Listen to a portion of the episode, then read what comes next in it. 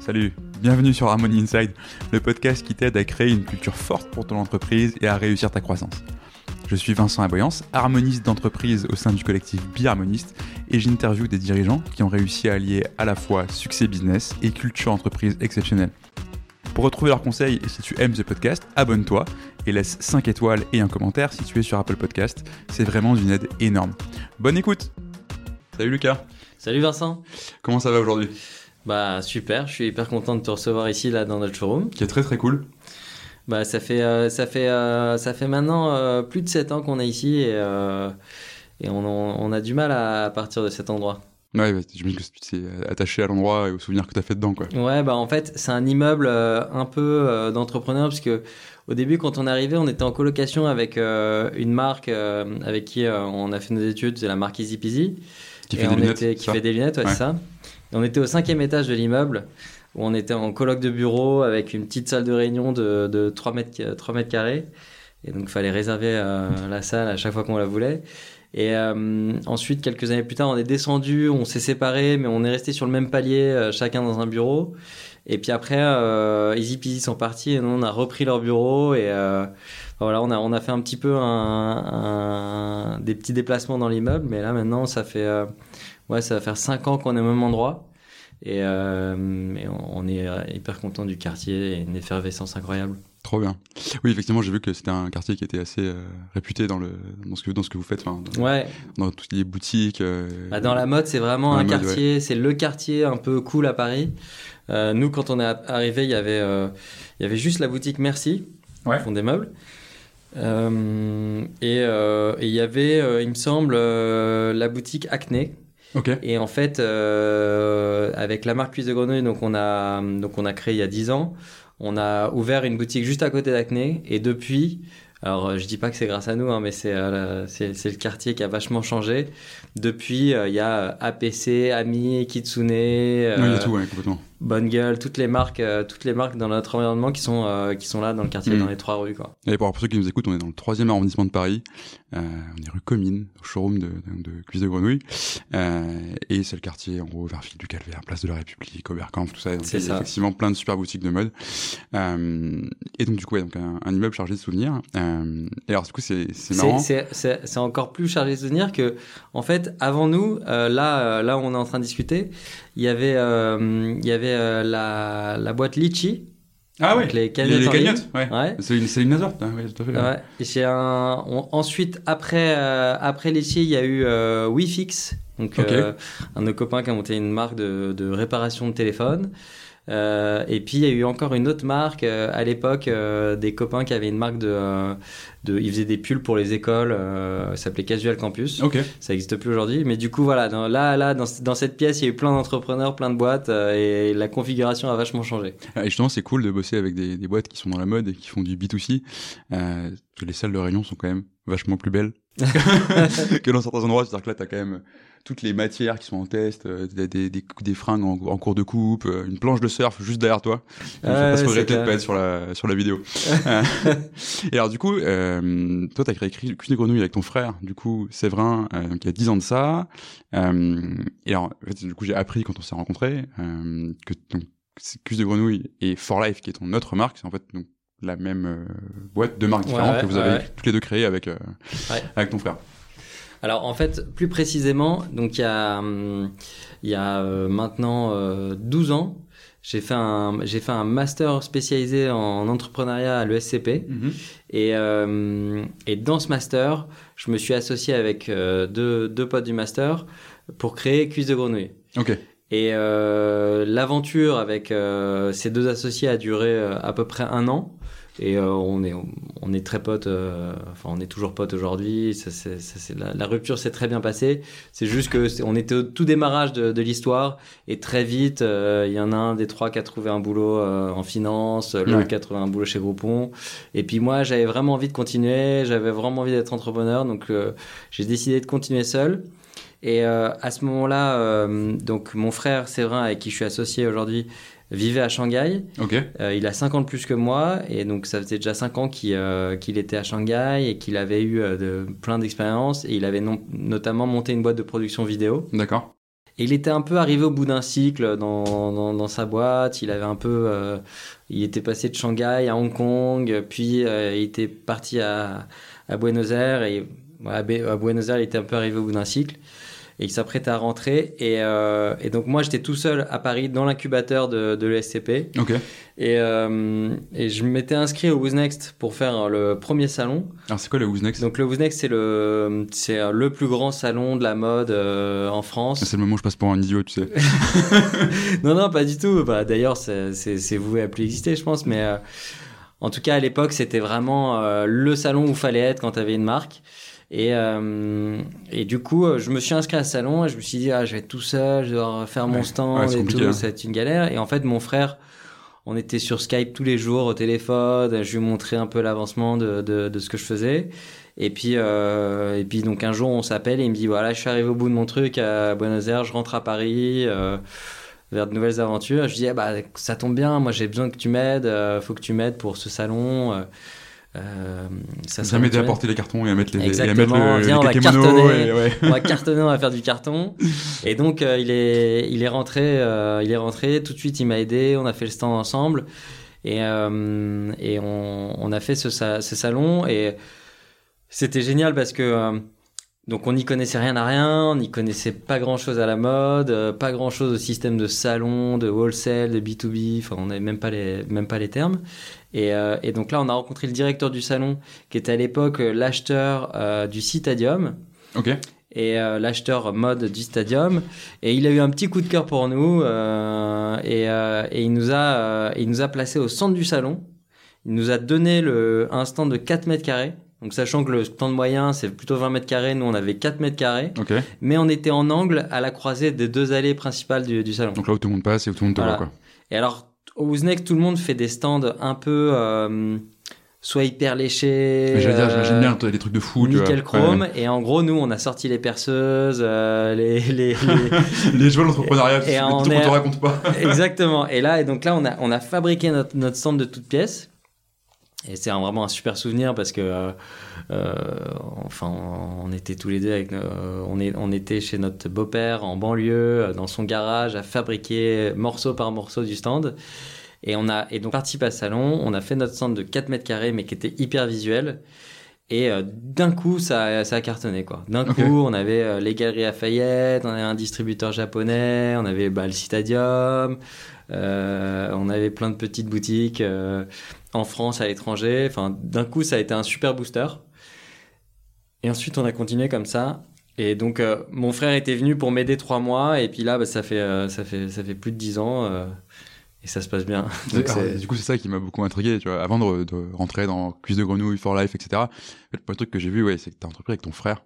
ouais. Et alors, déjà, on dit, faut pas entreprendre avec ses potes. Tu l'as fait, du coup. Alors, vous êtes toujours potes, c'est cool, mais tu vois, déjà, pote et associé, c'est pas la même chose. Mais alors, frère et associé. C'est un Ouais. truc, enfin, comment, comment tu fais? Parce que d'un seul coup, tu peux plus être dans une relation petit frère et grand frère, tu vois. Enfin, moi, j'ai un petit frère, je sais que c'est mon, c'est mon petit frère, tu vois, de manière très bienveillante. Mais là, t'es associé, quoi. C'est, on parle Ouais. business, c'est pas. Ouais, euh, ouais. Bah alors après, euh, effectivement, on a rencontré euh, que des gens qui nous ont dit euh, que c'était une connerie. Hmm.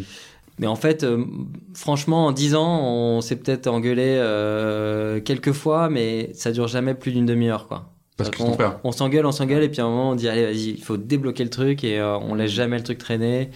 Et après, si, il y a toujours une relation de petit frère grand frère, parce que euh, bah, quand t'es entrepreneur, t'as plein de doutes, euh, t'es, toujours dans, t'es, jamais satisfait, t'es toujours dans le doute, et puis. euh, et puis, euh, t'as as besoin un peu de te soutenir. Donc, euh, ouais, euh, cha- chacun a son rôle bien défini, mais euh, on, est, on est plutôt. On est, on est assez complémentaires euh, dans le, dans le quotidien. Ok. Ouais, et puis, en tout cas, seul, pour l'instant, ça se passe bien, mais c'est vrai que. euh, on avait fait une collaboration, euh, bah, au tout démarrage, on avait fait une collaboration avec, euh, avec euh, l'Hôtel Cost à Paris. Ok. Et les, les deux fondateurs, enfin les- le, le fondateur de l'hôtel Cost avait, avait s'était associé avec son frère. C'est Gilbert, et je sais plus qui Coste, Jean-Louis Coche, je crois. Et, euh, et donc on, quand on avait fait la collaboration, on avait rencontré un des deux frères parce qu'en fait ils se sont splittés, ils ont splitté le business Ils ont coupé le business en deux et ils peuvent plus se voir. euh, Ah ouais, terrible. Peut-être que maintenant ils peuvent se voir. Mais du coup, quand on avait fait cette réunion euh, chez Cost avec ce monsieur hyper impressionnant, qu'on lui a dit bah là on est on est on, a, on est associés, on est deux frères, il nous a Mm. dit il a dit ça ça marchera jamais votre histoire. Comment bien projeter tes, tes, tes, ton histoire personnelle sur les autres, quoi. Exact- exactement. voilà. Non mais on. euh, Et à l'inverse, tu vois, quand tu, parce qu'au début, tu commences tes deux, tu fais ton stand dans ton garage et tout, et c'est une, jolie histoire. Mais aujourd'hui, enfin, For Life, c'est Cuisse de Grenouille, enfin, c'est une vraie entreprise. ouais. Du coup, t'as recruté plein de monde, euh, etc.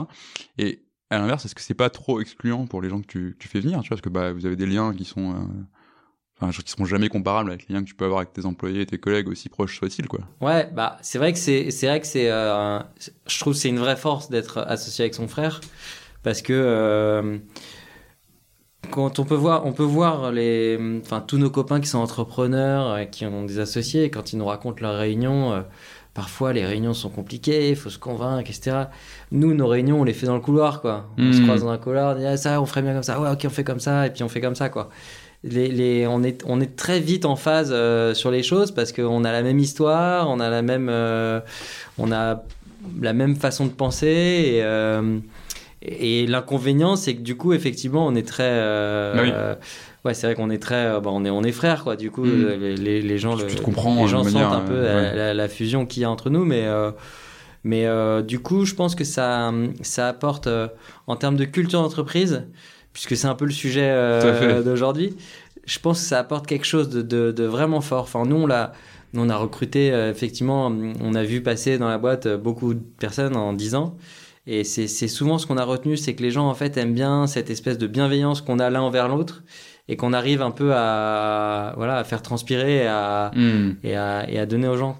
Ok, ouais, je vois tout à fait. Donc ouais, en fait, je pense que c'est euh, en termes de culture d'entreprise, les gens ils se sentent un peu dans un, ils sont un peu dans un truc familial, un truc Alors, c'est- c'est euh, qu'en général, c'est c'est un gros red flag hein, quand tu mets. euh, oui, nous sommes une grande famille, tu vois, dans une, Ouais, dans une ouais, mais. ouais, c'est clair.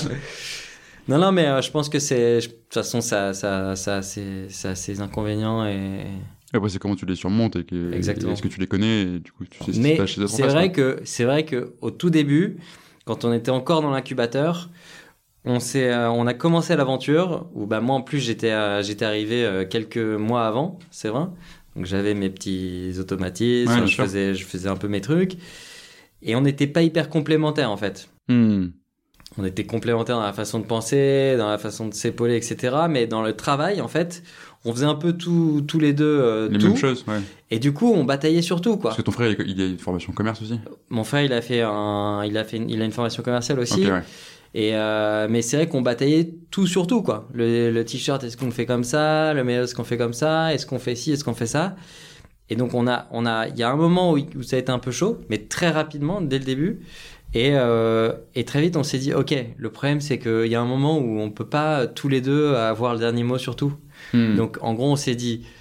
Donc moi, j'avais une, euh, j'avais, j'avais une sensibilité produit Ouais. euh, peut-être plus plus forte parce que c'était mon c'était le- les produits que j'avais créés au début et, euh, et mon frère avait un, un sens du relationnel très très développé parce qu'il avait passé 5 ans en Chine tout seul à se retrouver tout seul à rencontrer plein de monde Ouais, etc et euh, et du coup il a pris un peu le c'est lui qui s'est occupé du commercial Mhm. sur cuisse de grenouille et moi je m'occupais des produits. Et en gros, à partir de là, on s'est tapé dans la main. On s'est dit, bon, on sera au courant de tout ce qui se passe, mais par contre, le commercial, c'est toi, le produit, c'est Mhm. toi. Et, euh, et du coup, si un jour il arrivait en disant, ah ouais, le truc, je le voyais plutôt au bleu ciel, bah, il me le dit. Mais derrière, moi, si je le fais bleu marine, euh, bah, il respecte le truc et puis il dit, bah, il doit avoir raison, je lui fais confiance, quoi. Ok, ouais, je vois tout à fait. Et justement, un truc qui t'aide beaucoup à rester euh, aligné alors, entre associés de manière générale, là encore plus, j'imagine, c'est aussi de savoir pourquoi tu fais les, pourquoi tu fais les choses. Et alors, du coup, ton, ton, ton frère avec quelques années d'expérience, et toi, par contre, tu te lances au départ dans l'entrepreneuriat en sortie d'école, dans la mode, ce qui, j'imagine, n'est pas le truc le plus simple pour se faire une place. C'est pas comme si tu avais créé un produit technologique que personne euh, n'a- n'avait jamais imaginé et que du coup, tu avais un nouveau marché qui s'ouvrait à toi euh, tout seul. Tu vas dans un truc qui est très dur, très concurrentiel, avec beaucoup de dépenses au début, j'imagine, etc. Ouais, ouais. Donc voilà, pourquoi entreprendre? Pourquoi entreprendre dans la mode euh, pour toi? Et puis, bon, pour Séverin, mais on lui demandera s'il passe. Et ben, parfois, je me pose la question. Merde Dix ans après, l'approche fait ça, ça c'est pas terrible quand même? Non, mais je pense que je pense que la, la, la... Bah, déjà j'ai entrepris euh, déjà petit aparté euh, avec Séverin, euh, l'année de mon bac, enfin l'année du ouais quand j'ai quand, quand j'ai eu mon bac, l'été qui a suivi, on est parti euh, tous les deux euh, faire les faire les faire les marchés avec une ligne de t-shirts que j'avais créé, un truc avec des photos. Il y a beaucoup, d'histoires de- de- d'entrepreneurs dans la mode qui commencent par, euh, par on était sur des marchés, on Bah, c'est le truc, tu vois, ouais. tu prends des t-shirts, tu vas chez l'imprimeur, tu les fais imprimer. euh, je crois qu'il y avait même pas de marque. euh, et donc on a, le truc c'est qu'avec Séverin, on, a, on adore le surf. Ouais. Et, euh, et donc notre délire, c'était de faire les marchés le matin très tôt Et et, puis l'après-midi de faire du surf. Et donc on était parti avec la petite euh, R5 de notre maman euh, avec euh, les- les- le, le coffre et la plage arrière remplie de cartons. Et on était parti faire un peu un tour de France des marchés euh, sur la côte ouest pour euh, faire les marchés le matin et puis euh, surfer l'après-midi et découvrir des spots de surf. Quoi. C'est pas hyper galère quand tu connais rien, que t'es pas introduit dans l'univers? Tu Bah- peux vraiment te poser avec tes cartons et dire Bah, c'est si, non, mais c'est un, c'est un truc de dingue. C'est-à-dire que bah, déjà, les marchés, t'arrives le matin, euh, si tu donnes pas un petit billet au placeur, euh, tu te retrouves le entre ouais. les poulets et les fromages, quoi, Hmm. avant tes C'est t-shirts. ce que t'avais appris pour le loose neck, du coup. voilà. Du coup, j'étais avec un petit billet. Mais euh, du coup, non, c'était c'était une expérience géniale. Et du coup, donc là, j'ai fait la petite aparté.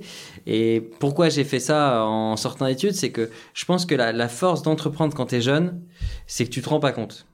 Hmm. Et c'est une force C'est énorme. marrant parce que... que tous les gens pas jeunes vont te dire, mais tu te rends pas compte? Bah ouais, exactement. Et moi, tout le monde me disait, mais tu te rends pas compte et tout, c'est chaud. Mais, mais j'avais envie de leur dire, mais ouais, je me rends pas compte. Et tant mieux que je me rende pas compte, parce que si je me rendais compte. euh, Je te dirais pas. et, euh, et du coup, j'ai. euh, et du coup, euh, ben, en sortant d'école, pas de femme, pas d'enfant, euh, jamais travaillé, Ouais. donc tu, tu risques pas de quitter ton job pour te retrouver au chômage. Donc. Les risques sont beaucoup plus faibles que euh, t'as 40 ans, un super job, Ouais, femme, enfant. euh, euh, Enfin, Ouais. en vrai, c'est beaucoup plus facile. Et en plus de ça, et c'est pas pour ça que je l'ai fait, mais en plus de ça, moi, je voyais pas faire autre chose en fait. C'est Hmm. pour moi, je voyais, pour moi, c'était vraiment, euh, pour moi, entreprendre, c'était un truc, euh, c'était indispensable quoi. C'était un, c'était un besoin en fait. Et je pense que, et je pense que y a pas trop d'honneur à être entrepreneur. Quand t'es entrepreneur, c'est que de toute façon, t'as as besoin de l'aide quoi. Hmm. Et quelqu'un qui est pas entrepreneur, c'est qu'il c'est qu'il en ressent pas forcément le besoin et tu vois, il y a pas. Oui, il y a pas, c'est pas, C'est même pas si aujourd'hui c'est pas c'est très glorifié entre guillemets. Ouais. Mais bon, enfin, tu peux. Mais moi, tu me mets euh, salarié euh, dans un grand groupe, dans une tour à la défense, euh, pas je, bien, ouais. je me Mm. pends quoi. Non, bah, je, je, je, je, compatis. Ayant été moi-même salarié dans un grand groupe, dans une tour à la défense. Mais toi. après, euh, après, je comprends qu'il y en a qui sont capables de le faire et, il y a- et il faut je... tout pour tout le monde, quoi. Exactement. Et après, tu peux être entrepreneur, et être entrepreneur, ça peut vouloir dire plein de choses. Ça peut pas forcément vouloir dire être Jeff Bezos ou Elon Musk non plus, tu vois. Donc, Exactement. euh, Et après, et après aussi, le, le, ce, qui, ce qui a fait que j'ai eu très envie, c'est que euh, à, au- le master entrepreneuriat que j'ai fait à l'ESCP m'a donné, euh, m'a cultivé ce goût euh, d'entreprendre de dingue parce que on était 30 élèves dans une classe hmm. et les cours c'était euh, comment monter sa boîte et euh, et euh, qui- quels sont les modèles inspirants, etc., etc. Et en fait, enfin, nous notre quotidien c'était de parler de boîtes, de réussite, de tu trucs. baignes euh, là-dedans. et- il nous avait emmené euh, dans le master, il nous avait emmené dans la Silicon Valley. On a été, Ah, sympa. on était allé chez Google, chez Pixar, euh, dans plein de boîtes, dans des incubateurs, etc. Et tu sors de ce truc-là et tu dis, ok, bah, moi aussi je veux, euh, Je veux cette vie-là, quoi. voilà, je veux, je veux, je veux, je veux, je veux ma liberté, je veux, je veux créer quelque chose. Et alors, justement, pourquoi la mode Pourquoi une marque de, une, une marque d'habits, tu vois Parce que tu te dis, tu vas chez Google ou, euh, ou Pixar ou dans la Silicon Valley, Ouais. c'est pas vraiment ce qu'ils ce qu'ils vendent, quoi. Bah, franchement, j'aurais préféré euh, être, euh, j'aurais préféré être passionné par les nouvelles technologies, etc. Je pense que ça aurait, ça aurait été plus scalable plus Oui, rapidement. tout à fait. ça, c'est certain. Mais euh, moi, je sais pas, depuis tout petit, j'ai une, euh, j'ai, j'ai, euh, j'ai une appétence pour le produit, pour le style. C'est un truc qui me- j'aime bien le, le côté esthétique des vêtements, euh, l'histoire des vêtements, Hmm. le côté, euh, le côté tangible, quoi. Hmm, ah, je vois tout à fait. Et donc du coup, tu crées Cuisse de Grenouille, euh, et ça marche bien pendant, pendant quelques années, et c'est une marque entre guillemets classique, euh, c'est-à-dire qu'enfin en gros tu produis tes fringues, t'as ton stock, euh, t'as des boutiques, des revendeurs, euh, peut-être plus, de- plus des revendeurs d'abord et des boutiques ensuite, Ouais, ouais, ouais. euh, pour euh, le temps que ça marche. Euh, et puis tu décides, euh, du coup avec, toujours avec Séverin, de créer une deuxième marque, euh, une marque qui s'appelle For Life et qui marche complètement à, à rebours d'une marque de, de fringues classique. Ouais. C'est-à-dire que c'est un modèle de précommande. Alors du coup, est-ce que tu peux nous, euh, nous expliquer bah, déjà c'est quoi ce modèle, qui est quand même assez nouveau dans l'industrie de la mode, euh, et pourquoi surtout? Pourquoi euh, se lancer dans une deuxième marque? Quand on a une qui marche très bien Alors, c'est en fait, c'est un peu le. Alors, déjà, avec Cuisse de Grenouille, donc, euh, on a effectivement des revendeurs, euh, on, a, on a vécu pas mal d'aventures. On a ouvert des boutiques, on en a fermé, on a eu des stands dans des grands magasins, on s'est retrouvé à 2h du mat en train de planter des clous euh, pour créer des stands, euh, sachant que le magasin très sous-estimé la compétence bricolage. Ah l'entrepreneuriat. ouais, ouais. On a fait beaucoup, beaucoup de bricolage et beaucoup de cartons. On a, qu'est-ce qu'on a cartonné? Et, euh, et du coup, on, on- on- c'est- voilà, bon, on, a, on, on est hyper content de, de, de la marque. Ça, ça tourne, ça roule. Chaque saison, on fait des collections. Enfin, les, le, le, le business est bien rodé, quoi. Mhm. C'est, euh, c'est, euh, on, on a bien compris le truc. C'est facile à gérer entre guillemets, même s'il y a plein de challenges, qu'il faut toujours se challenger. Euh, le, le quotidien euh, roule. Et depuis longtemps, avec Séverin, on est quand même fasciné par un truc, c'est les Kickstarter. Enfin, Ouais. c'est la Kickstarter, la plateforme de crowdfunding américaine, où euh, tu peux voir un mec qui a inventé un dé à- sur chaque face, t'as euh, un interrupteur sur une face, sur l'autre face, t'as incroyables. t'as des, t'as des, t'as des, t'as des boutons. Ah, sur- le machin anti-stress là. Voilà, Ouais, le machin, le cube anti-stress. Ouais, c'est ça. Cuse anti-stress, 15 dollars- 15 dollars, et ils en ont vendu pour 3 millions de dollars euh, la première, première fois qu'ils le sortent. Quoi. Pourquoi pas hein. Et en fait, tu fais un truc, tu, tu l'expliques de A à Z, de, de pourquoi euh, tu as eu cette idée, de comment tu l'as fait, etc. Et euh, et il y a le côté excitant de se dire, bah, on va créer un truc euh, qui va être adopté par tout le monde euh, Mhm. et qui va, pourquoi pas, changer la vie des gens. Et donc, on regarde, on regarde on se dit, bah, toujours avec notre âme d'entrepreneur, on se dit, bah, on aimerait bien créer un produit comme ça sur Kickstarter qu'on explique vraiment de A à Z, qu'on, que, que les gens comprennent, et puis, et puis, et puis le vendre au plus grand nombre parce que c'est un bon produit, parce qu'il est vendu directement de l'usine au client. Enfin, en gros, tout ce, que, tout ce qui est for life aujourd'hui, c'est, ça, ça commence de, de notre envie de créer un Kickstarter. Et, mais ça reste dans notre tête parce qu'on a d'autres Bah, choses à faire. faut vraiment, qu'on quoi. fa- faut qu'on fasse tourner Cuisse de Grenouille et puis, euh, et puis on n'a pas envie de le faire avec Cuisse de Grenouille parce que ça aurait pas eu trop de sens. Bah non, enfin oui. Voilà. Il faut quand même, parce que de, de mémoire, enfin, les, les crowdfunding, c'est un truc qui était très à la mode justement il y, a, il y a quelques années, et tu lançais plutôt des trucs qui étaient assez innovants, quoi. Voilà, fallait lancer un truc innovant qui sortait. Voilà, si t'as une marque classique, puis un jour tu, tu, tu sors un truc de ta marque Enfin, tu classique. vas pas faire pour ta nouvelle, pour ta nouvelle chemise, euh, tu vois. Voilà. Ouais. Sauf si euh, ta chemise elle est euh, anti-stress ou. euh, oui, ou les, chaussures, voilà. ou les chaussures que tu peux mettre partout dans l'eau, Voilà. sur le enfin un truc comme qu'on Exact- voit passer dans, dans nos. Facebook, quoi. Ouais. Et, et en fait, donc ça, ça reste dans, le, dans, ça reste dans nos têtes. Et un jour, il y a un, un fabricant de, de cuir qui vient au bureau, Mhm. donc ici, là où on est, euh, pour nous présenter des cuirs, parce que sur c'est- on, on avait plein de catégories de produits, mais on n'avait pas la catégorie cuir. On a envie de faire un blouson au cuir, un petit Eddie, un truc sympa. Mhm. Et on nous avait parlé d'un mec, euh, enfin de ce mec-là qui s'appelle Jean-François. Et donc il est venu un jour au bureau.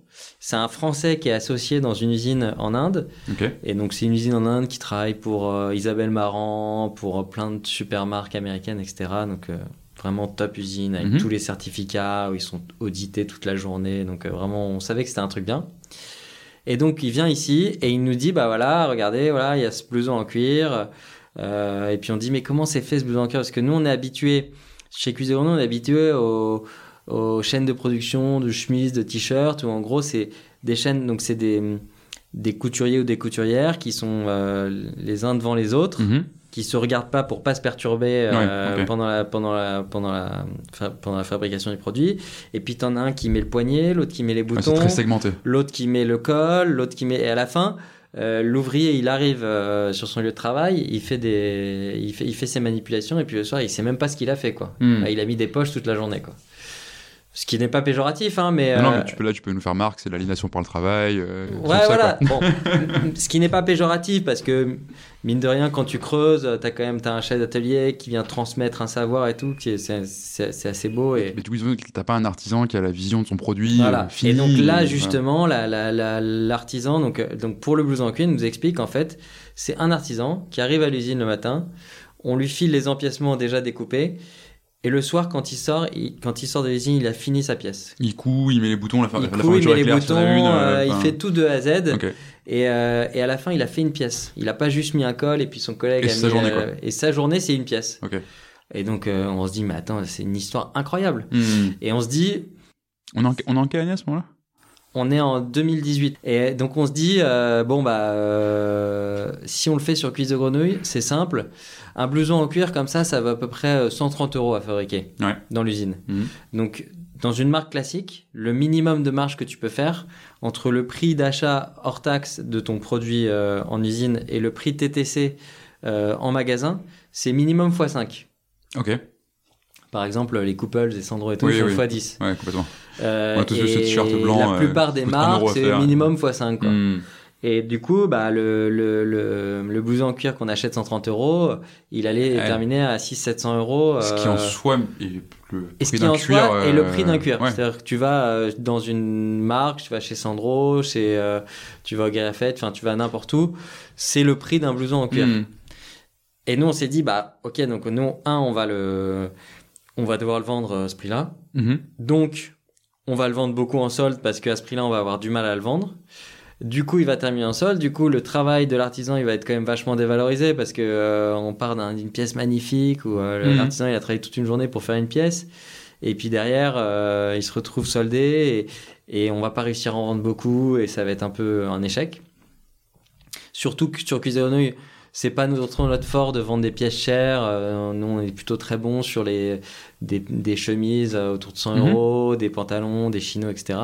Oui, t'es pas dans le produit de luxe, quoi. Voilà. Et donc, du coup, on se dit, bon, bah voilà, Jean-François, il repart. Et puis après, avec Séverin, on, on, on en reparle et on se dit, mais en fait, il faut qu'on crée, une, il faut qu'on crée un Kickstarter sur ce produit. L'histoire, elle est trop belle, quoi. Elle est trop, elle est trop, trop intéressante, quoi. Ce Mhm. mec qui vient à l'usine, qui en une journée, enfin, c'est un travail d'artisan. Et du coup, on crée, euh, on- du coup, on prend des billets d'avion pour New Delhi. Et on part trois jours en Inde euh, mettre au point euh, le premier proto de For Life. Ok. Je crois qu'on savait même pas que ça s'appelait For Life euh, quand on part. Et donc on met au point le, le premier proto. On passe trois jours dans l'usine et les, les artisans ils avaient jamais vu ils avaient jamais vu des, des fondateurs de marques Qui, venir. qui se à eux. pointe là-bas. Ouais. ouais. Hmm. Du coup ils étaient hyper flattés. Marrant, t'en vois le gars Du des coup- achats, quoi. on a, ouais, exactement. Du coup, on a vécu euh, trois jours assez incroyables à se retrouver, euh, même un soir, euh, on se retrouvait un soir dans l'usine avec quelques, quelques artisans qui étaient là, qui étaient restés pour nous parce qu'on venait que trois jours et qu'il fallait absolument qu'on ait le proto avant de repartir. Et euh, enfin, bref, on a vécu un, c'était un peu surréaliste, quoi. Et, euh, et donc on revient à Paris avec ce proto euh, de, du, du modèle, enfin deux protos, le modèle Steve et le modèle Robert qui sont les premiers produits qu'on a sortis sur Kickstarter. Et puis là, on déroule l'histoire et, et, Et on lance et on lance le premier le- la première campagne Kickstarter en juin. Et ça marche bien? Les gens achètent des fringues sur, euh, Kickstarter, du coup? Et ben nous, on était un peu, euh, enfin nous en gros, on avait dit à l'usine, on avait dit à Jean-François, euh, par contre, peut-être qu'on va vendre 20 pièces, peut-être qu'on va vendre 1000 pièces. Je sais pas, mais par contre, si on en vend 20, il faut que tu nous suives, quoi. Enfin, Hmm. est-ce que tu es OK pour nous suivre, quoi? Et donc, le Jean-François a, a bien aimé, il a bien kiffé la, notre, notre, notre aventure, notre euh, façon de vouloir faire les choses. Il a dit, quoi qu'il arrive, je vous suis. Donc, allez-y. Et donc, on a fait euh, cette vente et on a vendu 550 pièces euh, Donc les gens sur achètent des blousons en cuir sur, euh, Ouais. sur Kickstarter. Ouais. Et enfin, en soi, c'est assez révélateur. Enfin, je, je pense que enfin, tu vas, me- tu vas me le dire pour, sur ce que ça vous a inspiré pour la suite de For Life. Mais aujourd'hui, quand tu vas sur For Life, et c'est ce que vous avez dû faire pour Kickstarter, enfin, tu racontes l'histoire de ton produit. En fait, il y a beaucoup de, même de données sur ton produit. Ouais, Enfin, ouais. Je sais pas, on prend tes t-shirts, t'as le poids en coton, d'où vient ton coton, euh, comment c'est fait, pourquoi, etc. Euh, et enfin, en soi, c'était pas évident il y, a, il y a quelques années de faire ça, parce que pour moi, enfin, tu vois, logiquement, tu veux acheter un cuir, tu vas pas acheter un cuir, tu vas acheter un cuir, euh, chevignon, Sandro, euh, ce que tu veux, quoi. Exactement. Et tu suis la marque, et en fait, la marque te vend bah, juste le logo, la marque, l'histoire qui va avec, mais on- tu sais pas ce que t'achètes, quoi. Bah, nous, ce qu'on a toujours dit depuis le début, enfin moi la réflexion euh, que je me suis toujours faite, c'est quand je vais chez le primeur, je veux savoir d'où vient le légume quoi que Mhm. j'achète. Je veux savoir euh, si j'achète un truc qui a été fabriqué, en, enfin qui est poussé en Espagne, en France, euh, dans quelle ville, à quel endroit. Et j'aime bien savoir qui est le primeur quoi, enfin qui le qui a, qui a cultivé euh, le, le fruit et légume. bah, ça devrait être pareil pour la fringue en fait. Ça devrait être un, ça devrait être un truc euh, obligatoire en fait. Ah, pourquoi?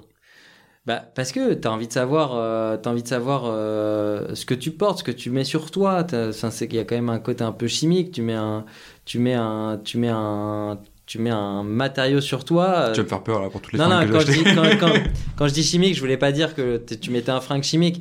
Il y a un côté un peu, euh, ouais, tu mets quelque chose à même ta peau, tu, tu veux savoir d'où ça vient. Hmm. Et tu as envie de savoir. c'est pas anodin de porter des fringues, parce que je veux dire si tout le monde en avait rien à foutre du style, euh, on serait tous habillés pareil, euh, avec des fringues un peu pourries. Euh, je veux dire, on, on, voit bien que les gens s'intéressent au style et s'intéressent aux fringues.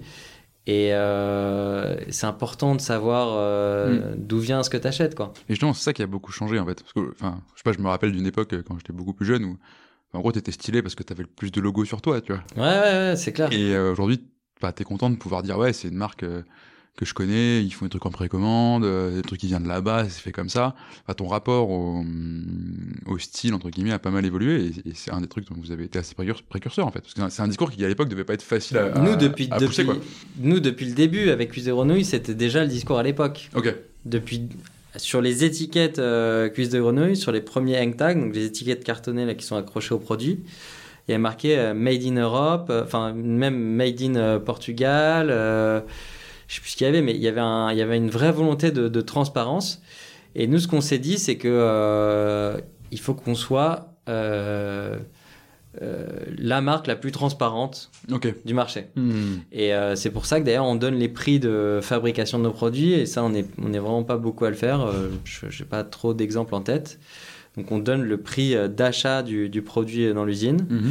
Euh, et on décortique le prix sur la jusqu'à page la, produit, jusqu'à la marge de For jusqu'à la marge de For Life, euh, etc. Et euh, on donne, on donne plus que l'origine de fabrication, on donne le nom de l'usine qui fabrique. Mhm. Donc vraiment, on donne tout, on donne les certificats et, euh, et si quelqu'un nous envoie un mail demain pour demander un truc ultra précis, on est full transparent quoi. Hmm. C'est vraiment la, la volonté qu'on a depuis le début et et par exemple, quand on a décidé de fabriquer nos, produits en Inde, on s'est dit ah mais est-ce que vraiment on va lancer une marque sur euh, un produit fabriqué en Inde? Est-ce que c'est pas un peu old school de faire un truc comme ça? Est-ce qu'on n'a pas envie d'avoir un truc made in France ou made in Portugal? Et en fait, on s'est dit bah nous on y allait. On a passé trois jours dans Ouais, tu sais comment c'est fait. On a vu, on a Au- vu Au-delà que du cliché de c'est en Inde, donc c'est on a forcément vu qu'ils ont tous fait, les certificats de la terre, que les gens ils sont, euh, enfin franchement on a discuté avec plein de gens et ils ont tous l'air très heureux. euh, Enfin en tout cas ceux qui ne le sont pas, c'est pas à cause de leur travail.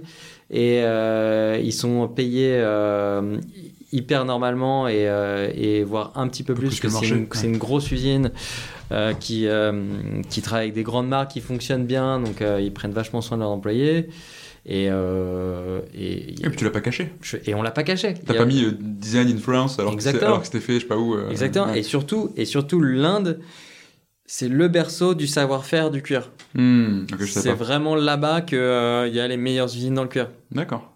Donc euh, nous, ce qu'on se dit depuis le début avec euh, Cuisse de Grenouille, c'est que euh, on n'est pas là à dire on fait du made in France ou on fait du made in Portugal. On fait du made in là où il y a le savoir-faire, quoi.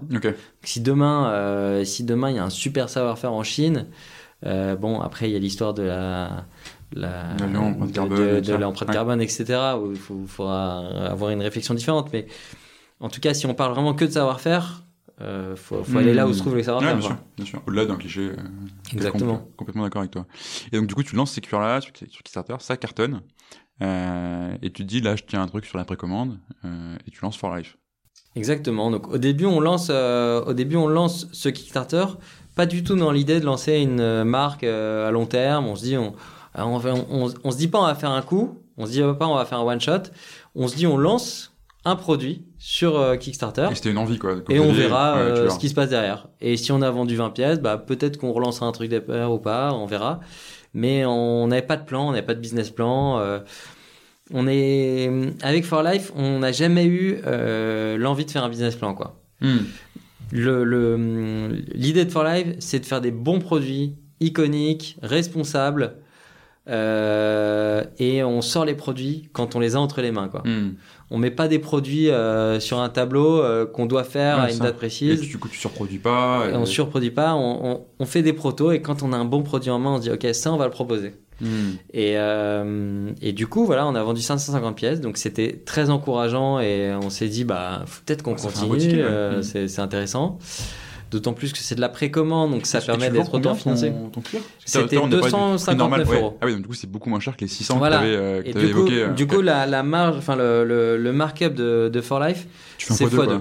Voilà. Parfois un peu moins, parce que parfois on n'y arrive pas. Euh, en fait, on pense vraiment au prix psychologique avant de hmm. faire un x2 automatique. Quoi. Et en même temps, tu dis on n'a jamais eu envie de faire un business model pour For Life.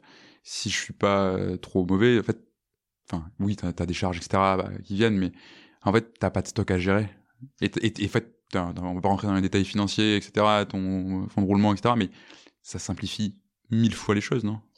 Ah bah ouais, tu produis nous, ce que tu nous, on a la chance d'avoir euh, d'avoir un concept et son contraire, mmh, avec euh, Cuisse de for Life. Et euh, du coup, d'ailleurs, For Life nous aide euh, vachement à tirer vers le haut Renouille à ce niveau-là. Et puis, Renouille nous a beaucoup aidé à tirer vers le haut For Life hmm. bah, sur toute la gestion de produits, l'expertise, etc. Qui est, qui, est, voilà, on avait 10 ans d'avance sur tout le monde. Et t'avais une, base, une base client, on avait une base client début, etc. Et, euh, et du coup, j'en ai perdu le fil de la question, mais euh... non, mais tu, lances, tu lances for life, tu te dis qu'on ouais, voulait pas, ouais, genre je dirais souvent, faut pas m'en vouloir. Euh, mais du coup, ouais, tu lances une, tu te dis on lance un produit, on verra ce qui se passe. Ouais. Euh, ça se passe bien, t'en vends, tu m'as dit 500. Et voilà. Et du coup, on a, on a décidé donc de tranquillement bosser sur un second produit. Ok. Et alors le second produit, on s'est dit bah on va faire un produit que que tout le monde porte que tout le monde a dans ses garde-robes et en même temps qui est euh, hyper concurrentiel euh, et justement nous ça nous intéressait d'aller sur un truc hyper concurrentiel parce que du coup on pouvait arriver avec euh, le produit parfait et du coup on a décidé de lancer une chemise de travail. Ah, j'étais sûr que ça allait être le t-shirt. Je suis trop déçu. Non, non, non, non, mais ça ça, ça ça, vient pas longtemps après. Du coup on lance une chemise de travail et on se dit bon bah c'est quoi les bons ingrédients d'une chemise de travail? C'est un tissu exceptionnel Hmm. Euh, une coupe exceptionnelle, un, une façon exceptionnelle, des finitions exceptionnelles, enfin bref. Un truc qui, est, dur, un, truc qui est dur et que tu peux un peu maltraiter. Exactement. Et pas forcément maltraité, non. Non, pas forcément maltraité, parce qu'en fait, ça, c'est ce que les gens pensent. On pense que euh, quand on achète un produit qui dure, c'est un produit qui est robuste, qu'on peut euh, maltraiter. Un bon produit, il faut y prendre soin. Hmm. Donc, euh, donc, en l'occurrence, là, on a, on a, on a, on avait une super popeline euh, qui venait d'un fabricant anglais qui s'appelle Thomas Masson, qui est vraiment le top du top euh, du, du, tissu. Donc on s'est vachement renseigné sur les constructions des, des tissus, mm. euh, les rotors, les doubles rotors, etc. Et donc on a créé ce produit. Et on l'a vendu, ce produit, on l'a mis en vente en, si je me trompe pas, en avril de l'année d'après. Donc on a fait une première vente de, de blousons en juin. Mm-hmm. Et l'année d'après, en avril, on a lancé le deuxième produit. Et encore entre temps, il y a eu un gros laps de temps où on s'est dit, bah, allez, on va prendre le temps de développer un produit. Euh, et puis entre temps, on a développé, on a commencé le développement d'autres produits, notamment le mhm. t-shirt, etc. Et euh, à partir du mois d'avril, donc on a lancé euh, ces chemises. Et ensuite, on a eu un enchaînement, je crois, de, de six produits dans l'année. Euh, donc le t-shirt, je crois le, le, le, le sweatshirt. Euh. voilà, on a lancé quelques produits, et tranquillement. Et l'année d'après, on a commencé à lancer euh, des produits avec une cadence un petit peu plus rythmée. Et ta marque existe déjà à ce moment-là? Et, ouais, en fait, à partir du deuxième produit, c'est pour ça qu'ici qu'on a 8 ans, c'est qu'on a décidé de plus passer par Kickstarter, mais de hmm. passer par notre site internet à nous. Du coup, on a développé un site internet avec le système de la précommande, fallait faire des développements un peu particuliers. Hmm. Et, euh, et, donc, à partir de la chemise, on n'était plus sur Kickstarter, on était sur euh, notre site internet avec notre base, euh, etc. Alors, et comment ça a été reçu ce... Parce qu'en fait, tu renverses quand même le modèle. Hein. Déjà, pour tes clients, ça doit pas être évident de te dire, parce que je crois qu'aujourd'hui, si je veux m'acheter des t-shirts sur euh, For Life, je te les commande aujourd'hui et je les récupère en trois mois. Ouais. Euh, non, je sais pas si c'était les mêmes délais à Là, c'est, sur les t-shirts, c'est un peu plus, euh, c'est un peu plus, euh, c'est un peu plus court les délais parce que c'est un produit qu'on maîtrise maintenant. Okay. Mais euh, effectivement, la norme, c'est ouais, c'est, okay. faut attendre trois mois. Ouais. Et alors, déjà pour tes clients, enfin, à l'époque, c'est pas évident, tu vois. Enfin, en général, tu veux t'acheter un t-shirt, tu le veux maintenant, pendant trois mois. Et même dans l'écosystème, euh, enfin, en gros, comment c'est reçu ce, ce renversement de modèle que tu proposes euh bah, c'est bien reçu. En fait, euh, les, les, il y, a une certaine appétence à, à, acheter des produits en précommande parce que euh, déjà, quand on achète un produit en précommande, on achète un produit qu'on a bien compris, qui est bien expliqué de A à Z. Donc, c'est un produit qui est un peu réfléchi, quoi. C'est pas comme aller acheter un produit euh, chez pas de la fast fashion. Voilà, c'est la, c'est vraiment le contraire de la fast fashion, c'est la slow fashion. Et, euh, et donc, le, le, donc, ça fonctionne bien, en fait, dès le début parce que euh, voilà les au début, donc nous on s'adresse que aux mecs. Mhm. et les mecs en fait euh, aiment bien justement ne pas se prendre la tête à aller dans le magasin à faire les magasins. Et, euh, et voilà acheter un produit sur Ouais, sur internet. Je- on je- sait que c'est le bon produit. En général les gens achètent plusieurs fois nos produits. Et C'est vraiment le symbole. Enfin, pour un mec, c'est vraiment le truc que tu as trouvé le produit qui te plaît. Tu veux Ouais. pas te faire chier, t'en veux 5 pareils, on voit 5 couleurs différentes, tu vois. Et c'est bon, quoi. T'es Ouais, t'es tranquille, quoi. Bah nous, du coup, on, se- on se- on se rend bien compte de ça, parce qu'on a beaucoup de, de clients qui rachètent nos produits, et qui rachètent de nouvelles couleurs, et puis dès qu'on qu'on fait un nouveau lancement, euh, on a pas mal de gens qui ont déjà acheté euh, Mm. auparavant, quoi. Ouais, et en plus, enfin, vous sortez des, des, des produits qui sont. Enfin, c'est iconique le mot que vous euh, ouais, utilisez. ouais, ouais. Mais et moi, ce que j'en vois euh, très modestement derrière, c'est que c'est des trucs qui sont. euh, je vais pas dire des basiques, tu vois, mais c'est des produits qui, sont, qui ont une certaine simplicité. Euh, C'est des basiques, hein, tu peux le dire. C'est euh, en fait euh, le principe. Donc, c'est- on sort des produits euh, iconiques, et un produit iconique, c'est un produit qui était à la mode il y a 30 C'est ans et ouais. qui sera à la mode dans 30 ans, quoi. Et donc, c'est vraiment ça l'idée de For Life, en fait, c'est de faire des produits qui durent dans le temps mm, et qui soient justement complètement décor- décorrélés de la mode, quoi. mm, ouais. On n'est pas du tout une marque de mode. Et du coup, tu fais pas des coupes improbables, tu fais pas des, des tu, colles pas des aigles sur les manches parce qu'on sait pas pourquoi. Ou, euh, Exactement, ouais. ouais. ouais, tu fais des trucs qui sont très simples, très beaux. Et... Pas de logo, euh, des bonnes coupes, des bonnes matières. Et d'ailleurs, c'est comme ça qu'on a tourné nos, nos, nos étiquettes de marque. En général, c'est euh, le tissu Oxford euh, par For Life euh, et c'est pas la chemise Oxford. Mm. C'est en fait, ce qui, nous, ce qui nous intéresse beaucoup, ce qui nous passionne beaucoup, c'est les matières. Ok, Parce que comme ça se voit d'ailleurs. un t-shirt, tout le monde peut faire un t-shirt. Tout le monde peut euh, faire un t-shirt. Après, ce qui va démarquer un t-shirt d'un autre, ça va être bon la coupe. Tout le monde peut faire une bonne coupe. Hein. Mhm. Euh, on va chez Uniqlo, on prend les mesures de Uniqlo et puis c'est un bon t-shirt qui a une bonne coupe. Ce qui est dur, c'est de trouver la bonne matière qui soit euh, à la fois confortable, à la fois qui dure. Et souvent, euh, souvent le, le, le confort et la durabilité vont pas du tout ensemble. Dans un, produit, un produit euh, confortable, un produit doux, euh, c'est un produit qui va être fragile. donc, faut, voilà, faut trouver la bonne synergie entre tout ça. Et, Mm. et c'est justement la, c'est cette recette-là qui va faire que le produit va être bien. Ouais, et puis, le- puis il peut être aussi beau que tu veux, s'il gratte à mort, tu le porteras pas. Quoi. Exactement. Ouais, complètement. Un pull doux, c'est un pull qui bouloche. Ouais. Parce que c'est un pull qui vrai. va être poilu et c'est un pull, c'est un pull qui forcément, euh, techniquement, va, va boulocher. Donc, euh, faut trouver toujours les bons compromis. euh, Mm. Mais après, un bon pull, c'est pas forcément un pull doux. Ça peut être un pull qui gratte. Et alors pourquoi tout le monde le fait pas la précommande Ah, je pense que c'est assez osé. Alors, déjà, pour une marque établie, switcher de modèle, je une marque déjà? Euh, bah, switcher de marque, bon, ça c'est. Nous, on n'a pas eu l'impression de switcher de marque, nous, on a l'impression de créer une nouvelle marque. Nous, on- donc, euh, ouais. tu vois, on a encore Cuisse de Grenouille, on travaille tout quotidien sur Cuisse de Grenouille, et puis on travaille aussi au quotidien sur For Life, donc on a l'impression voilà, de piloter un peu de marque. Mais euh, pour une marque qui existe déjà, se dire, tiens, bah, maintenant je vais intégrer de la précommande, bah, il y a un peu un manque de sincérité parce que bah, nous, notre, euh, notre euh, constat chez For Life, c'est que euh, les marques, de manière générale, surproduisent. Ouais. Enfin, je vais pas te faire le, le- je vais pas te faire le truc. euh, le, c'est le troisième secteur le plus polluant au monde. Enfin, ça, on, on l'entend tellement que qu'on qu'on a compris, c'est extrêmement polluant de faire des fringues et que la meilleure moyen de pas polluer quand tu es une marque de fringues, c'est d'arrêter ta marque. Meilleur déchet étant celui qu'on ne, qu'on ne produit pas. Voilà, exactement. Donc, euh, nous, on a décidé de continuer à faire de la fringue, mais d'orienter les gens vers euh, une marque qui est responsable, euh, qui propose euh, des produits euh, que tu vas pouvoir garder longtemps, que tu vas Hmm. pouvoir même donner à tes enfants. Et, et c'est comme ça qu'on construit tous nos produits, quoi. Et euh, j'ai encore perdu le fil de la question, mais Euh, eh bien écoute, non mais on était sûr comment ça a été reçu. ouais, Euh, voilà. Donc ça, a- donc ça a été bien reçu. Ouais. Et, Et, et pourquoi tout le monde ne le fait pas? Ah oui, et pourquoi tout le monde le fait ça? Exa- Exactement, c'était la question. Bah, je pense que voilà, c'est dur de. C'est un modèle qui est quand même assez osé parce que euh, c'est dur de dire aux gens, bah voilà, euh, allez, on, on sort un t-shirt, on bosse dessus pendant des, des mois et des mois. Et euh, le t-shirt, il va être en vente pendant un mois. Hmm. Et à la fin du mois, on continue à faire des ventes, mais nous, on coupe. Alors qu'on pourrait le laisser, on pourrait le laisser en ligne et continuer à faire des ventes, mais on décide de couper. Bah, c'est assez osé. En fait, nous, on a décidé de vraiment de. En fait, on, s'est- on est vachement inspiré par plein d'autres marques hein, depuis euh, depuis dix ans qu'on est Mhm, dans, bien dans, sûr, ouais. dans, dans- dans l'environnement à la fois euh, start-up, euh, mode, euh, marque, etc. On est vachement inspiré par plein de modèles. Et on se rend compte que les modèles qui perdurent aujourd'hui et qui cartonnent aujourd'hui, c'est des modèles qui ont une position forte, donc Mhm. euh, qui disent voilà, moi c'est comme ça, Mhm. et qui restent comme ça, quoi qu'il arrive, et qui s'adaptent, enfin qui, qui changent pas, euh, qui font pas la girouette sur le marché parce qu'à un moment, voilà. Et qui vont être, euh, qui vont avoir un.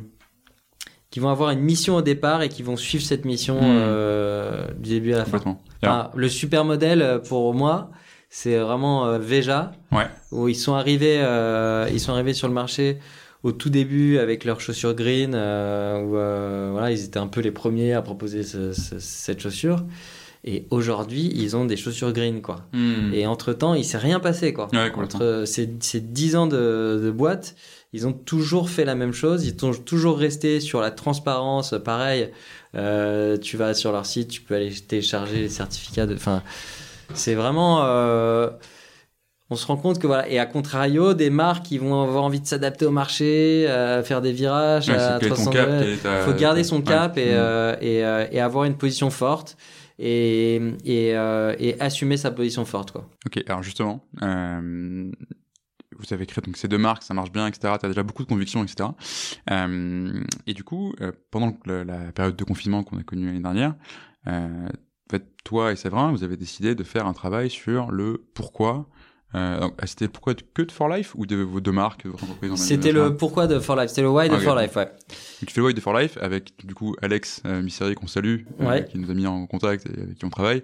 Euh, alors et du coup, bah, qu'est-ce qui te fait te dire il faut qu'on fasse un travail approfondi sur notre pourquoi en tant que en tant qu'entreprise?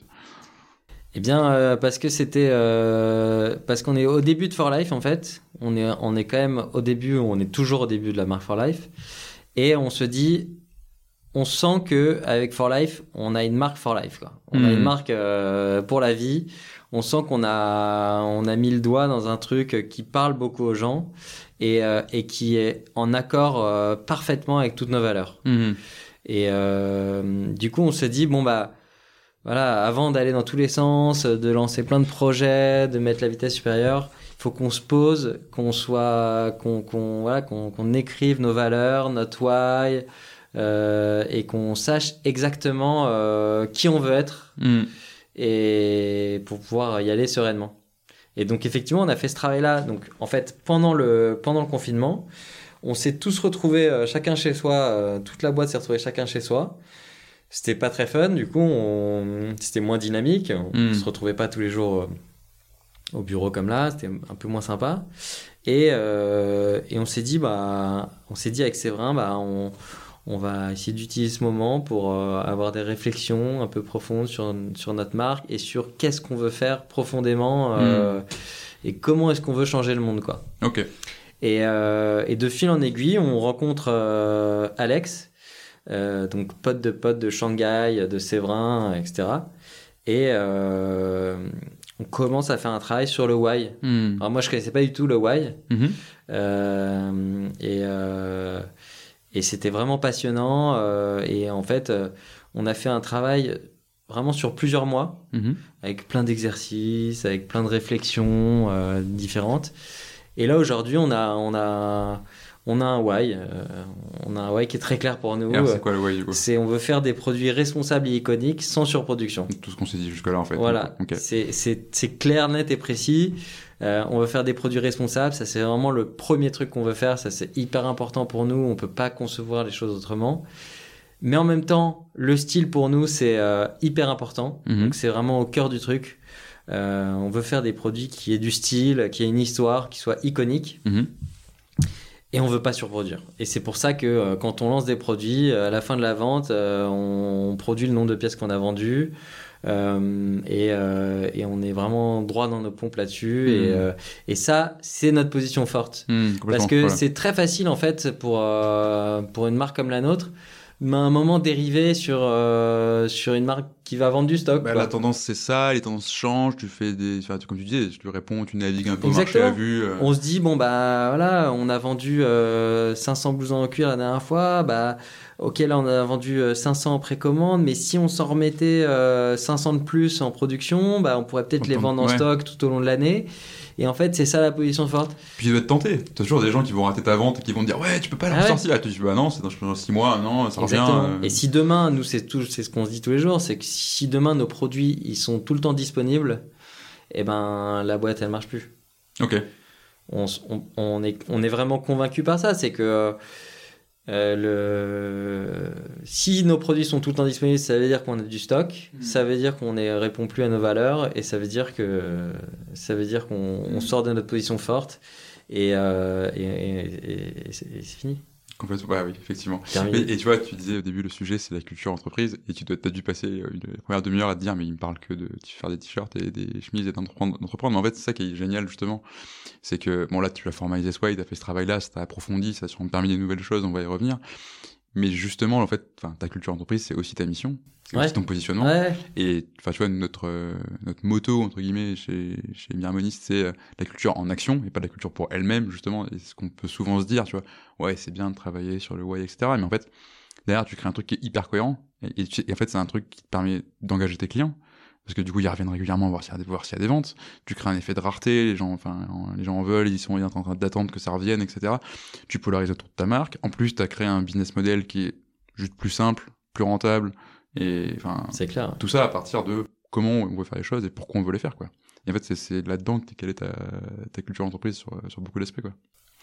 Donc euh, exactement ouais. ouais. donc c'est génial. Et tu m'as dit on a écrit des valeurs aussi du coup? Ouais, alors euh, les valeurs, elles sont, elles sont hyper nombreuses, mais. Euh, voilà. J'ai 22 valeurs. Il faudrait une heure de plus. non, mais les, les, valeurs, en vrai, elles sont nombreuses. Nous, ce qu'on, nous, ce qu'on veut, c'est être, euh, c'est être une, une marque joyeuse. Mm-hmm. On veut être une marque qui se prend pas la tête. On, notre valeur, une valeur qui ressortait, c'était la famille parce qu'on est deux frères et du coup, on voilà, on veut, on veut, en fait, on veut euh, on veut pas être une marque inaccessible, on veut être une marque accessible, quoi. Hmm. Donc c'est pour ça que la valeur de la famille, ça nous correspondait bien parce que euh, il y a un côté un peu euh, communauté chez For Life. les, les, les, nos clients, on, leur parle comme si on était, comme si on hmm. était bah, des, copains, quoi. Hmm. Et du coup, il y a une vraie valeur de communauté.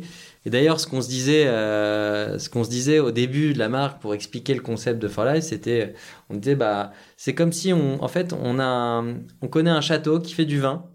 On a un pote qui fait du vin, on a les prix famille, et en gros, on hmm. envoie un texto à tous nos potes en disant, hey, j'ai les prix famille pour ce vin, qui veut des bouteilles? Et en fait, nous, c'est un peu ça qu'on fait aujourd'hui, c'est que nous, avec Udonu, on a, enfin avec User et même avec For Life depuis, on a un carnet d'adresses de, de, de, fabricants qui est énorme, et de fabricants de tissus et de fabricants de produits, et euh, des gens qui ont un vrai savoir-faire. Et du coup, l'idée, c'est de partager ça avec hmm. les gens, quoi. Hmm. Et de leur expliquer ce qu'ils achètent, quoi. Complètement. Alors, tu vois, jusque-là, on a énormément parlé de, de ton aspect culture, mais de ton aspect côté client, côté produit, côté marque, discours, etc. Et ce qui m'intéresse aussi, c'est comment ça se passe euh, à l'intérieur dans la vie de ton entreprise, tu vois, avec euh, ton équipe, etc. Parce que là, vu de l'extérieur, je me dis ça doit pas être simple. Euh, tu as défini un pourquoi et des valeurs pour une de tes deux marques, mais en fait, c'est la même boîte avec des produits différents, du coup des tons de, de com différents, des modèles d'affaires différents, etc. Donc concrètement, à quoi ça ressemble en, interne la culture de, ta boîte? Comment tu mélanges tout ça? Qu'est-ce qui reste? Bah, c'est, c'est, c'est vrai que ça, c'est un, c'est un sujet, c'est assez compliqué parce que, effectivement, on a deux marques, euh, on a des marques qui ont des business models qui, qui s'opposent aussi mm. parfois. Mais encore une fois, comme je disais, euh, chaque marque permet euh, à l'autre d'être tiré vers le haut par l'autre. Donc, euh, donc ça, c'est plus trop un problème. Mais effectivement, euh, on a fait le why euh, un peu tourné sur For Life parce que euh, fallait qu'on fallait qu'on ait un sujet simple et que c'était compliqué de à chaque fois tout faire en double. Mais il s'avère que il s'avère que le, les valeurs de, de Cuisse de Grenouille for Life sont exactement les mêmes. D'accord. C'est nos Ce qui est- valeurs à ce nous qui en fait. rassurant, quand même. Ouais. Ouais, bah oui. C'est vraiment les valeurs de Séverin et moi. euh, et euh, ça, il n'y a aucun doute là-dessus, il n'y a aucun sujet là-dessus. Donc, euh, donc ça, c'est pas. Sur le côté valeur, c'est c'est pas très compliqué à gérer. Après, euh, on a euh, des personnes qui travaillent sur de Grenouille, des Mhm. personnes qui travaillent sur For Life. Et donc, euh, et on est dans un open space. Donc, euh, tout ce qui se passe sur une marque ou sur l'autre, euh, tout le monde est au courant de tout. Hmm. Donc il y a, ça se passe plutôt bien, mais après c'est vrai que c'est un challenge euh, assez euh, assez élevé, parce qu'en plus on a une cadence sur For Life qui est euh, qui est pas du tout la même que sur Cuisine. Sur Cuisine, on a on a deux euh, deux saisons, Ouais, printemps-été, automne. voilà, deux quoi. deux collections euh, par an. Et euh, en gros, il y a deux moments forts dans l'année où on livre les collections à nos magasins, clients, à nos magasins, et ouais. et puis deux moments de l'année où on vend les collections. Hmm. Chez For Life, toutes les semaines, il y a, Un y a lancement. Quoi. Hmm. Donc il y a une cadence qui est un petit peu plus forte sur, sur For Life. Mais, euh, mais voilà, ce qui compte, c'est euh, ce qui compte, c'est les valeurs et c'est la culture euh, générale qu'on arrive à instaurer. Et, euh, on a exactement la même manière de manager euh, quelqu'un sur Cuisine que sur Et les gens Life. retrouvent, quoi. T'as réussi à pas créer une boîte un peu schizophrénique. Ouais, ouais, ouais, Ok. carrément. Ok, ok. Je vois. Et alors, du coup, tu disais tout à l'heure, on veut faire ça, parce qu'après, on va lancer, euh, on va profiter de ce temps mort, entre guillemets, du, du Covid, parce que derrière, on veut lancer plein de projets, etc. On parlait aussi que tu étais un peu dans l'écosystème euh, startup, mais aussi dans l'écosystème mode. C'est quoi le modèle de croissance que tu vois pour, euh, pour For Life? Parce que j'imagine que t'es pas dans un modèle, on lève des millions et on va scaler à donf et recruter 2000 personnes en même temps. Donc, et en même temps, ce serait pas forcément dans tes valeurs sur le, sur ce que tu prônes pour, euh, pour For Life. Donc, Ouais, les responsables, ouais, ouais, etc. carrément. Donc, et le slow fashion, etc. Donc, comment tu vois le développement de ta boîte euh? Bah, déjà, nous, ce qu'on veut, c'est pas lever de fonds. Ok. On veut s'autofinancer, donc on veut faire les choses de manière saine. En fait, Alors que ça aurait du sens, tu vois, pour une marque de fringues de lever des fonds, entre guillemets. ouais, bah ouais, carrément. Mais euh, le... depuis le début, quand on a créé For Life, justement, on a créé For Life en se disant, on va faire un produit par un produit. Hmm. On va faire les choses de manière saine. C'est-à-dire qu'on va bosser longtemps sur un produit, on va le lancer, on va le vendre, ensuite on va le produire et on va le livrer. Hmm. C'est vraiment pas plus compliqué que ça, quoi. Et on, on, on, on imagine euh, chaque produit comme un, enfin chaque nouveau lancement comme un, comme un nouveau challenge, quoi. C'est comme si on relançait à chaque fois euh, For Life, parce que demain on lance un produit qui fait un gros bid, euh, c'est comme un, c'est un peu comme un artiste euh, Qui rate un album, quoi. qui rate Ouais. un album, quoi. Ouais. Et au moment, ça, ça, ça peut mettre un coup dur. Donc, nous, l'idée, c'est vraiment de faire produit après produit et de faire les choses de manière très saine. Donc, on veut s'autofinancer. On veut que euh, voilà, chaque, euh, chaque bénéfice qu'on fait sur un produit nous serve à développer un nouveau produit, Hmm. nous serve à faire grandir la marque. Mais euh, on veut pas, euh, on veut pas exploser en vol, quoi. Hmm. Donc, on veut faire les choses sainement. On sent qu'on a un long chemin devant nous. Et en tout cas, c'est le feeling qu'on a. Donc ça, c'est plutôt positif, je pense, pour un entrepreneur. On a, on a confiance. On a confiance en nous, on a confiance en ça. Et du coup, on veut faire les choses... Euh, T'as des fondamentaux hyper solides, en fait. Sûrement, ouais. Ouais. Tu peux te permettre, entre guillemets, de faire ça, quoi. Exactement. Et, euh, et alors, du coup, c'est quoi le, le rêve, entre guillemets? Tu veux être présent dans toute l'Europe, euh, dans le monde entier? Tu veux Bah, faire fois, fois que- 20 000 sur tes quantités de, de fringues vendues C'est. euh, Bah, effectivement, c'est un peu contradictoire de parler de, de, de quantité. c'est ça qui est difficile, quoi. sur, mais bon, après, nous, ce qu'on dit, c'est quand on faisait le, quand on faisait le why avec, avec Alex, euh, et qu'on parlait donc justement des, des fondamentaux, des valeurs et des positions fortes, à un moment, Alex nous avait soumis une idée, et puis on s'était dit, ouais, pourquoi pas. Puis après, on s'est dit, mais en fait, on n'est pas des moines. En fait, il nous disait, en fait, ce qui serait vraiment génial ou pour. des, des euh, moines bien sapés, en tout cas, quoi. c'est ça. Non, mais en fait, c'est ça. Nous, on veut faire les choses responsables, mais on est quand même entrepreneur. Donc, euh, on, veut que, on veut pouvoir rémunérer les employés, on veut pouvoir embaucher des gens, on veut pouvoir faire vivre des gens. C'est ça, vrai que ce modèle-là, tu peux le faire tourner ad vitam, entre guillemets, dire, avec les si mêmes veut- quantités, les mêmes équipes, etc. Exactement. Si on veut vraiment être responsable, encore une fois, on arrête tout. On arrête tout et puis on, on arrête de produire, quoi. Donc, lui, ce qui, ce qui, son idée, qui était une euh, idée vraiment hyper smart, c'était de dire, bah voilà, pour faire les choses, vraiment, la position forte que vous pourriez avoir, c'est euh, vous limitez les achats. Hmm. Donc, euh, par exemple, euh, les t-shirts, euh, vous avez le droit d'en acheter euh, 4 par an, quoi. Vos clients, on a Ok. le droit d'en acheter 4 par an, quoi. Ça, c'est votre position forte, quoi.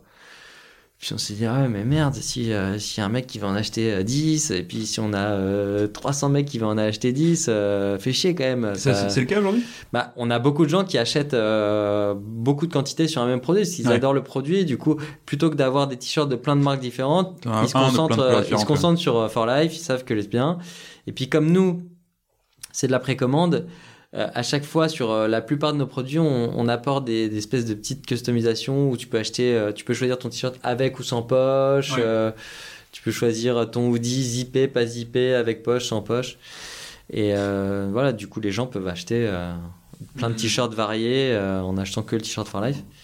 Et mais voilà, et nous on s'est dit, on s'est dit ouais, l'idée elle est trop smart, mais en vrai on n'est pas des moines quoi, on peut pas. euh, là, tu peux. C'est un peu. le- C'est très dur. Tu peux pas grandir entre guillemets dans ce modèle sans accroître ta production. Euh, Ouais, parce bah que, oui, parce oui. que, parce que dans, ce que tu dis, a effectivement une très bonne idée. En fait, tu peux faire exploser ta base clientèle derrière, si avec ta, ta notoriété, etc.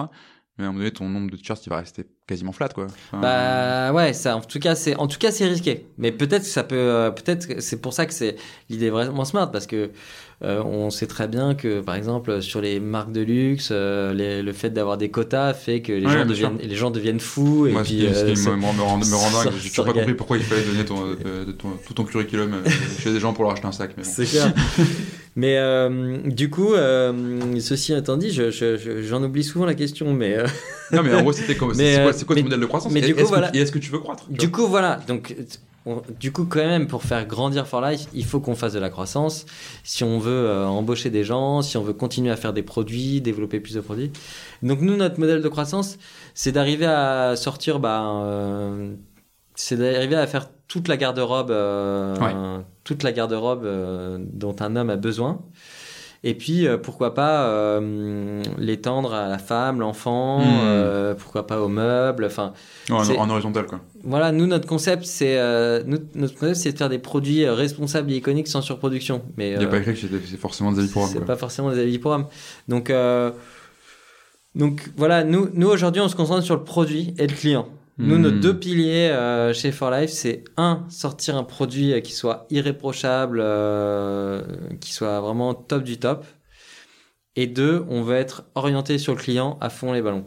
Donc, euh, c'est pour nous, c'est l'expérience client, c'est ce qui est le plus important, c'est ce qui nous drive au quotidien. Enfin, souvent au bureau, on, s'envoie des, euh, on s'envoie des mails de gens qui nous ont envoyé des, qui nous envoient des mails, euh, que ce soit positif ou négatif, et vraiment on se nourrit de ça. Mhm. Et, euh, et c'est un truc qu'on essaye justement, qu'on essaye de transmettre dans la culture d'entreprise Ouais, complètement. euh, qu'on essaie de transmettre à tous les gens avec qui on travaille, c'est euh, voilà, un client, il a acheté un produit, il a attendu trois mois son produit.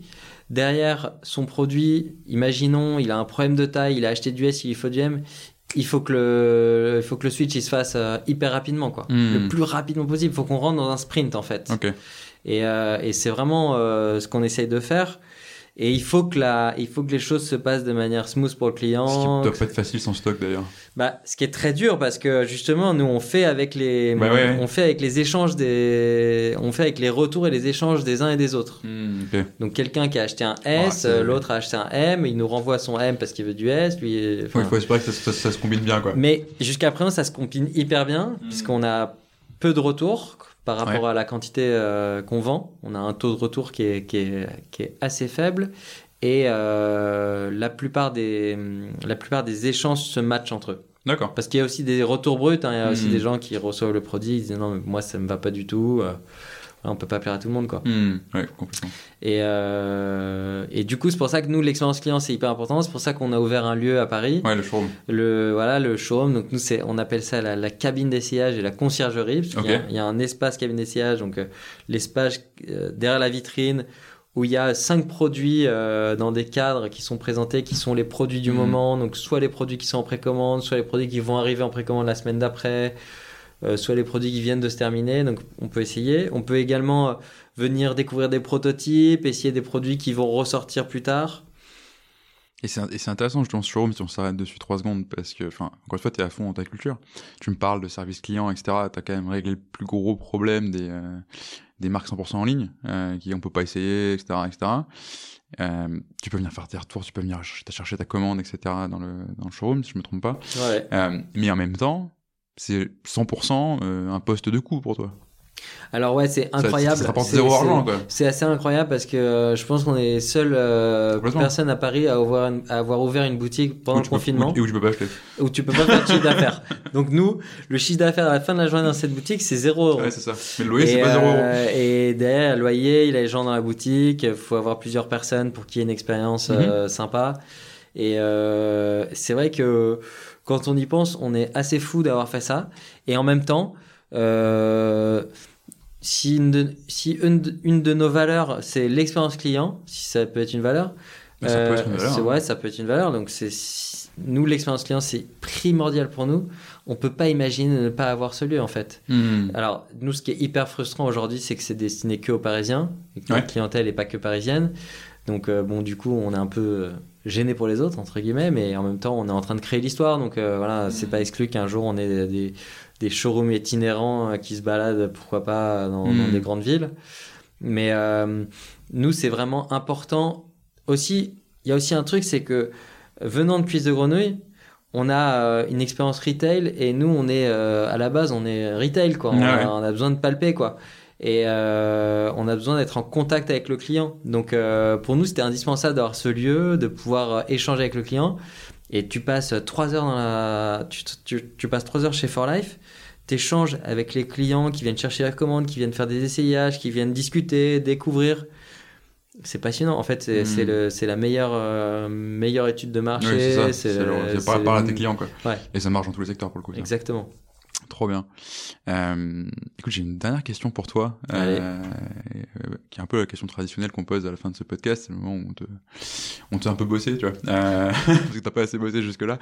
Euh, en fait, toi, euh, si un- enfin, quel serait le conseil que tu donnerais à un autre dirigeant d'entreprise qui se pose la question de est-ce que il doit travailler sur sa culture d'entreprise ou pas?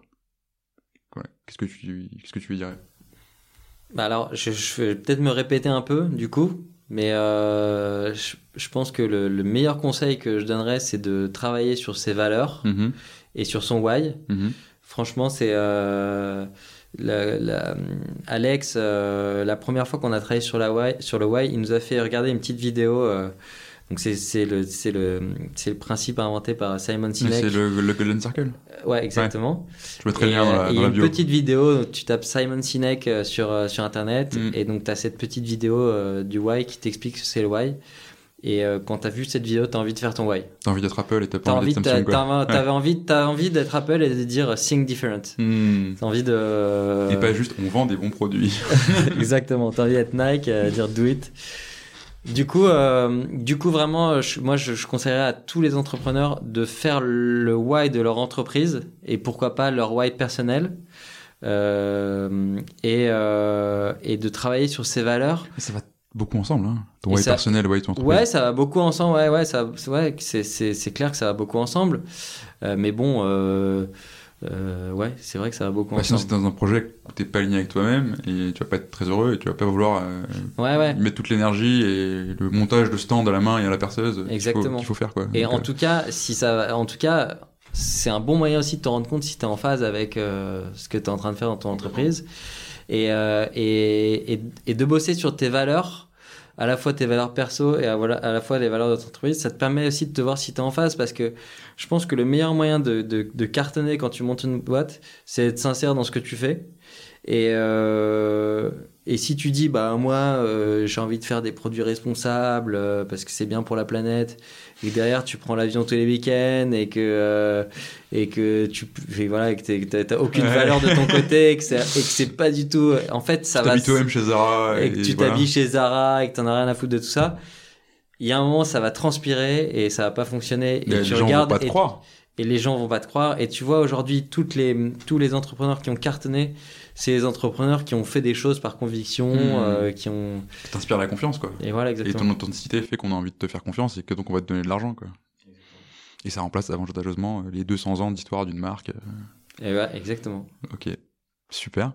Est-ce qu'il y a une dernière histoire que tu veux nous raconter, un dernier truc euh, dont tu voulais parler absolument et qu'on n'a pas, qu'on n'a pas évoqué Il y a, franchement, il y a tellement euh, des, des, des histoires de, de- des histoires de cartons, de, de camions, de, de galères. euh, il y en a eu plein, et, mais euh, il y, y en a trop. Une autre fois peut-être. Une autre fois, on refera un épisode spécial Ouais. galère. Ouais, ouais, on, peut faire un épisode spécial on, galère. On fera venir et puis ce sera Voilà, parfait. là, on pourra s'envoyer la balle. Il y, aura, il y aura plein de trucs à raconter. On pourra appeler nos potes entrepreneurs aussi. On pourra se faire un épisode euh, spécial galère à plusieurs Allez, c'est entrepreneurs. parti, très bien. Ça peut être top. J'ai jamais fait une interview avec euh, 12 entrepreneurs, ça peut être Ah bah parfait. ouais, bah, quand tu veux. 5 heures d'interview à peu près. Nickel. Génial. Bah écoute, merci beaucoup Lucas, c'était super cool. Merci à Euh, toi, Vincent. Et puis à bientôt. À bientôt. Merci d'avoir écouté cet épisode jusqu'au bout. Si vous êtes là, c'est sans doute que ça vous a plu. Si vous voulez nous aider, n'hésitez pas à partager cet épisode euh, à votre boss, à votre ami qui veut monter une startup depuis toujours, ou à toute personne qui pourrait être intéressée par la culture d'entreprise. Vous pouvez aussi vous abonner sur Apple Podcasts, Spotify ou toute bonne application de podcast. Et vous pouvez également nous laisser un avis 5 étoiles de préférence sur Apple Podcasts. À très bientôt pour un nouvel épisode et merci à tous.